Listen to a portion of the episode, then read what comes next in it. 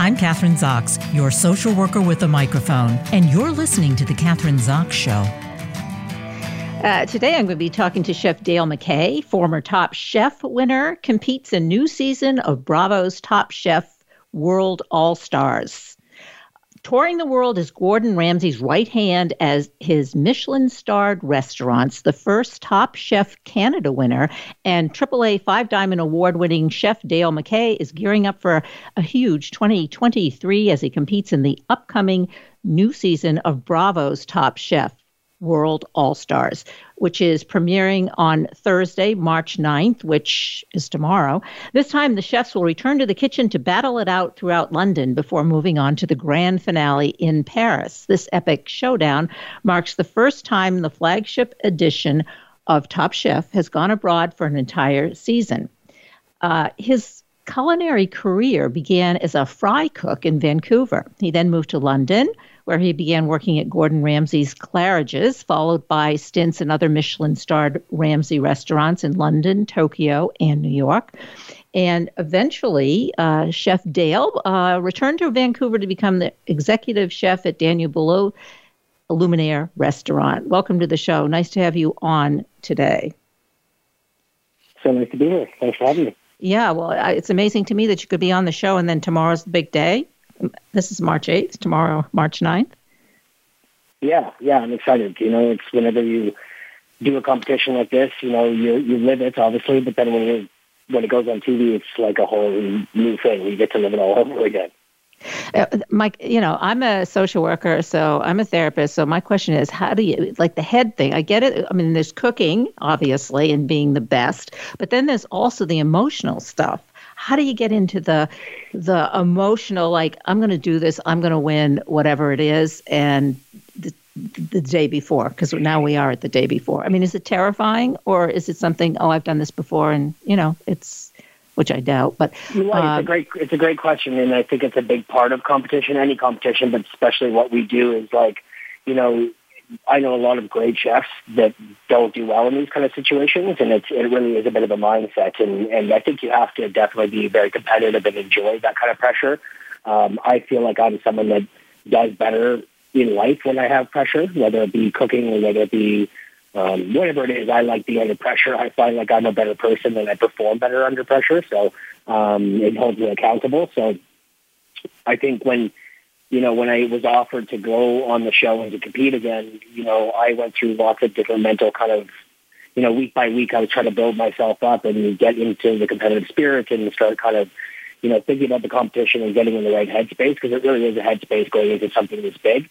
Um, you're going abroad, you're, you're going away from your businesses, your family, uh, you're putting yourself out there hugely, you know, especially after winning uh, my season. You know, you, you don't really necessarily have anything to prove, but I feel like I always have something to prove, more to myself.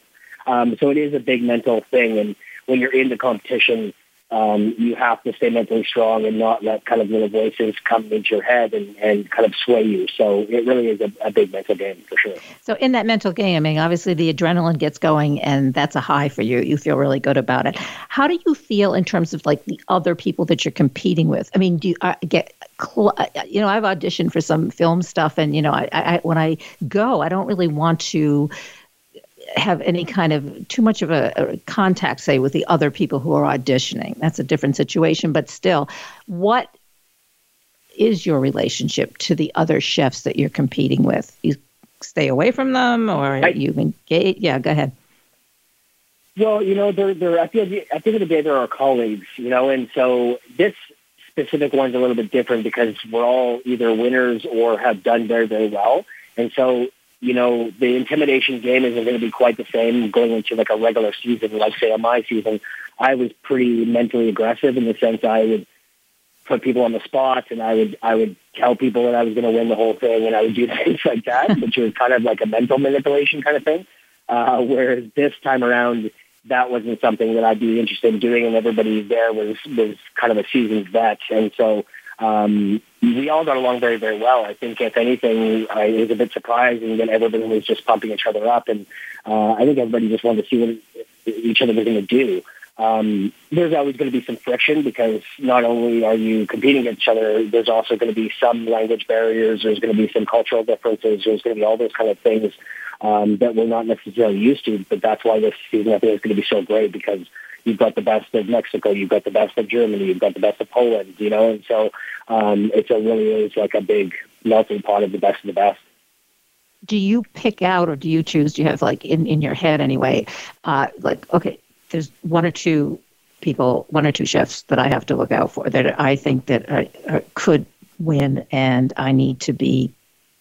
I'm, I'm yeah, aware. I, I would say yeah. I look. I'm more focused on finding a couple allies that I felt like that my philosophy and my kind of personality, you know, coincided very well with because I think you want allies, especially when it comes to team challenges and that kind of stuff. And there's always going to be the people that you think are going to do very well and that you need to worry about, but uh, there's always going to be people you don't want to partner up with um, because you're just not going to jive properly. And at the end of the day, every partnership needs, you know, everyone needs to be a little bit giving in a partnership, and, and some people are just obviously not going to be that. So uh, you, I think, if anything, though, I, I more look for allies than, than worrying about the people that, um, you know, that could beat me kind of thing. I think once you start letting worries like that get, get in your head, you've already started kind of losing the game.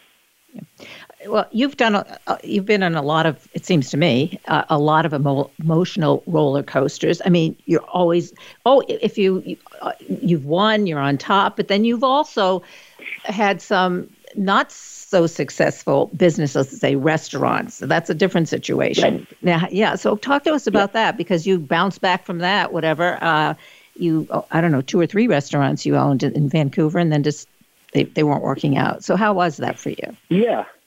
Yeah, you know, I, I, you know, it's not a cliche when I say like I, I actually celebrate my losses a lot more than my my victories. You know, victories are great, and I love goals, and I'm very goal oriented. So I'm always have a two year, five year, ten year kind of goal, and try to expedite those. But um, my losses have have definitely taught me the most, and my mom and taught me very early on too. Like when you make a mistake and you, when you have a failure, you're you just face it and just deal with it. You know, there's no real shame um, in in in failures. You know, as long as you learn something from it and you grow from it. So, um, like speaking of my restaurants, I had two restaurants in Vancouver that I shut down before I moved back to my home province of Saskatchewan, and and it was by choice. You know, I could see um, the numbers the numbers weren't working, and so I chose to shut it down probably six or eight months before most people would have to you know um, to salvage, knowing the fact that I overextended myself, I, I chose to just to kind of shut it down early and make sure that losses weren't as great. So um, I, I think,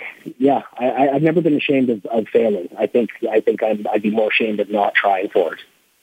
I mean, I hear a lot of people, successful people like yourself, talk about, you know, when there's a failure, then that usually presents a new opportunity. Uh, it seems to me that's what happens or yeah, what happens absolutely. with you.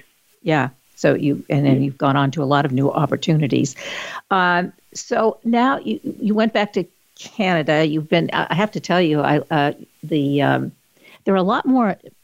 I, I'm I'm in New York City, and uh, there are a lot more one and two star Michelin restaurants. I would say recently in New York City. Uh, is there a reason for that? Many more than there were, let's say, three or four years ago. Um, I, you know, I think maybe the Michelin Guide takes a little bit of time to kind of. I guess it's been there for a while now. I, I lived in New York for about three years, or three and a half years. I opened up restaurants for Gordon there, and I also worked for Daniel Boulud there. Um, so New York, in my opinion, is like New York, London are two, the two best food cities in the world to me, and, and New York, I think, has always kind of been a big leader. Um, I think the one star kind of bracket is where most people want to eat these days. Uh, I think going to a three Michelin star is amazing, but it's to me, even as a chef, it's something I want to do once a year. But I could go to a one Michelin star every week because it's it's slightly more casual. Um, you're to you know have I think probably more creative food in a one star than you are even in a three Michelin star. And what about this is kind of a new trend too, or at least as I see it. I don't know, but the, now they're having you know the eight to ten course meals um, uh, small portions, uh, but by the end you're so stuffed more than if you just had a, re- a regular meal. Yeah, uh, yeah. Is that taking off? Uh, it, it, it, seems to in New York. I don't know, but uh, can you talk to? Yeah, yeah. It's a different I way think, of eating. You know, things going in trends. You know, when I was doing fine dining in London and New York and Japan, we were all about tasting menus. We were doing you know, five course, seven course, twelve course menus and stuff. But I think that was more in a in a traditional French sense. Whereas I think now when you're going and we do it in you know one of our restaurants too, where we do tasting menus, where it's more sharing tasting and you might have two or three dishes being dropped off at once and you're sharing at the table rather than everybody having one dish then being 15 20 minutes between each course then another dish and so i think the structure of those menus are, are a little bit more kind of fast paced and hip, I would say, um, in the sense of a little less formal formality of it. And so you still get to taste a ton of different things, um, but it's it's it doesn't take necessarily four hours, which I think is a good thing. Yeah, and wine pairing. Tell us about that. What do you? How do you? Should one do wine pairing, or just order a couple bottles of wine that you like and you know you like? I prefer wine pairing myself. I'm a bit of a lightweight, so I can't really consume that much. So buying a bottle with me and, and my partner or my girlfriend would would be tough. So I'd rather have a couple tastings of different things. So that's we do a lot of wine pairings in our restaurants. We also do cocktail pairings, which I think is you know reasonably big as well. Um, I really like cocktail pairings too because we can do half size cocktails. So I can have four half size cocktails, which only you know ends up being two. So that for me is that's that's that's a good space to be in for as far as consumption. Deal. And it gives you a little bit more creative to to to, to pair the cocktails. I think cocktails has a little bit more of an options to go. It could be like a tiki style. It could be very booze infused. It could uh, have you know lots of different flavors to match to not just wine. Next question: What's dinner like at your house? I mean, does everybody want to be invited to your house for dinner? I would. it would seem to me they would. Hey, let's get an invitation from Dale. I don't know. You know, that's what everybody's always said to my mom for years and years. oh, you must love having your son being a chef. And she just laughs because at the end of the day, usually I come to her house and I just want something casual or, you know, I want her to make me scalloped ham. potatoes and ham and asparagus. So uh, I, I would say I started cooking at home a lot more uh, the last few years, especially during the, when the pandemic kind of hits. That's when I kind of set my kitchen up a lot more. I, I've been a single father to my son, you know, his whole life. And so it's been generally just me and him um, so on days off, we would have something casual. We would go to the restaurant and eat and stuff. So classically, I don't cook that much at home, but now I do a lot more as I kind of am in the kitchen a little bit less. Um, but I'm pretty basic. Like last night, I had soup, ham, and Swiss sandwiches, and, and a whole bunch of olives. So I'm pretty, I'm pretty straightforward. I think a great sandwich can be just as good as you know a French souffle or anything fancy. Who's your greatest? Who is your biggest critic? I don't know if it's your son or not, or whoever eats with you the most. But uh, in terms of like your cooking, or your who, yeah, who, or do you never get any criticism from anybody who's not a professional? No, I, I, I actually, I'm pretty good with criticism. I think overall, you know, I think uh, if you're not, I have a thing with with all the restaurants and all the chefs that I that I I teach them to do, and what I've always done is when I come up with a dish and when I'm testing a dish to put on the menu or for an event or something like that. I make it. Then I call over, you know, the chef, the sous chef, and my business partner, Christopher Cho, who we've been together for 15 years. He's front of the house and I'm back of the house. And um, we taste the dish together. Everybody kind of gives their comments, what things could be fixed or what could be better. Then I'll try it again and we'll taste it all again. So um, I, I'm very much about you know, getting the, you know, everybody's input on it. Uh, I'm confident and I, I can, you know, do it myself, but I think it's better when we're all involved and, and it's, it's a good humbling kind of experience. So, but I, I would say the person I go to for the most criticism would be my business partner, Christopher Cho, because he knows me so well and he knows food very well. He knows what the guests want. So I think he's a very good person to to get that feedback from. And he's he's had his other wine and mixology and stuff like that too. So um, me and him kind of uh, he, he there's no matter what he would say to me, I know it would be in in in, in good criticism. What would you say is the most important thing to customers, the ambiance or the food? You know, I think that changes from from place to place. Uh, I it, I think it also depends on what you're selling. You know, if if you're selling uh, a fine dining experience, then I think you have to give them everything. They have, there has to be a great ambiance. It has to be great hospitality. The plateware needs to be nice, and the food obviously needs to be you know perfect. Um, if it's a more casual, you know, we own a ramen a ramen shop where um, it's more just about coming and having a really delicious of ramen and kind of getting in and out. So uh, I think you just go for you know, as long as you're giving the guest what they're what they're paying for, what what you're selling to them, I think most of the time they're happy. Um, but I know myself, I could probably deal with bad service if it's really really good food, but I probably wouldn't do that in a in a more formal setting or if it's overly expensive. Um, but at the same time, I'm not going to just go back for great service and bad food. So, but some people might feel differently. Uh, well, I guess the question is like, what is, if you can share this with us, what's the most difficult? I'm going to use the word difficult, but what was the most like difficult experience you've had in a restaurant in an evening? Because uh, as I understand it, so much stuff happens. It happens in the kitchen, it happens with the guests, it happens with the help and the servers, and all of that has to be managed well. And I'm assuming sometimes it's not.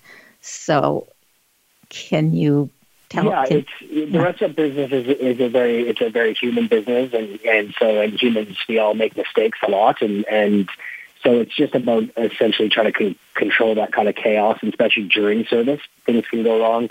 Um, I've had everything from like the hood system going down or the the sprinkler system in, in the kitchen part spraying because the cook bumped bumped the you know the safety switch things like that can always happen. And then obviously you have people cutting themselves or getting sick or, or all those kind of things in the middle of, you know, a very high pressure situation. So I think, you know, being strong mentally and, and, and having the experience, you know, part of the reason why I went to work for Gordon Ramsay originally when I was quite young is I saw uh, a documentary called Boiling Point uh, that he did for the BBC. And it was by far the most intense thing I'd ever seen in my life, you know, in the kitchen and, and the way that everyone was being treated and the pressure that they were all under, I thought to myself, if I can handle that for numerous years, then I can basically handle anything. And that's, I think, it's the whole kind of like boot camp or army mentality is that if you're put under extreme pressure while you're, you know, in your training years, that you later on will be able to handle a lot and put a lot on your shoulders. And I think that's that really is true. And so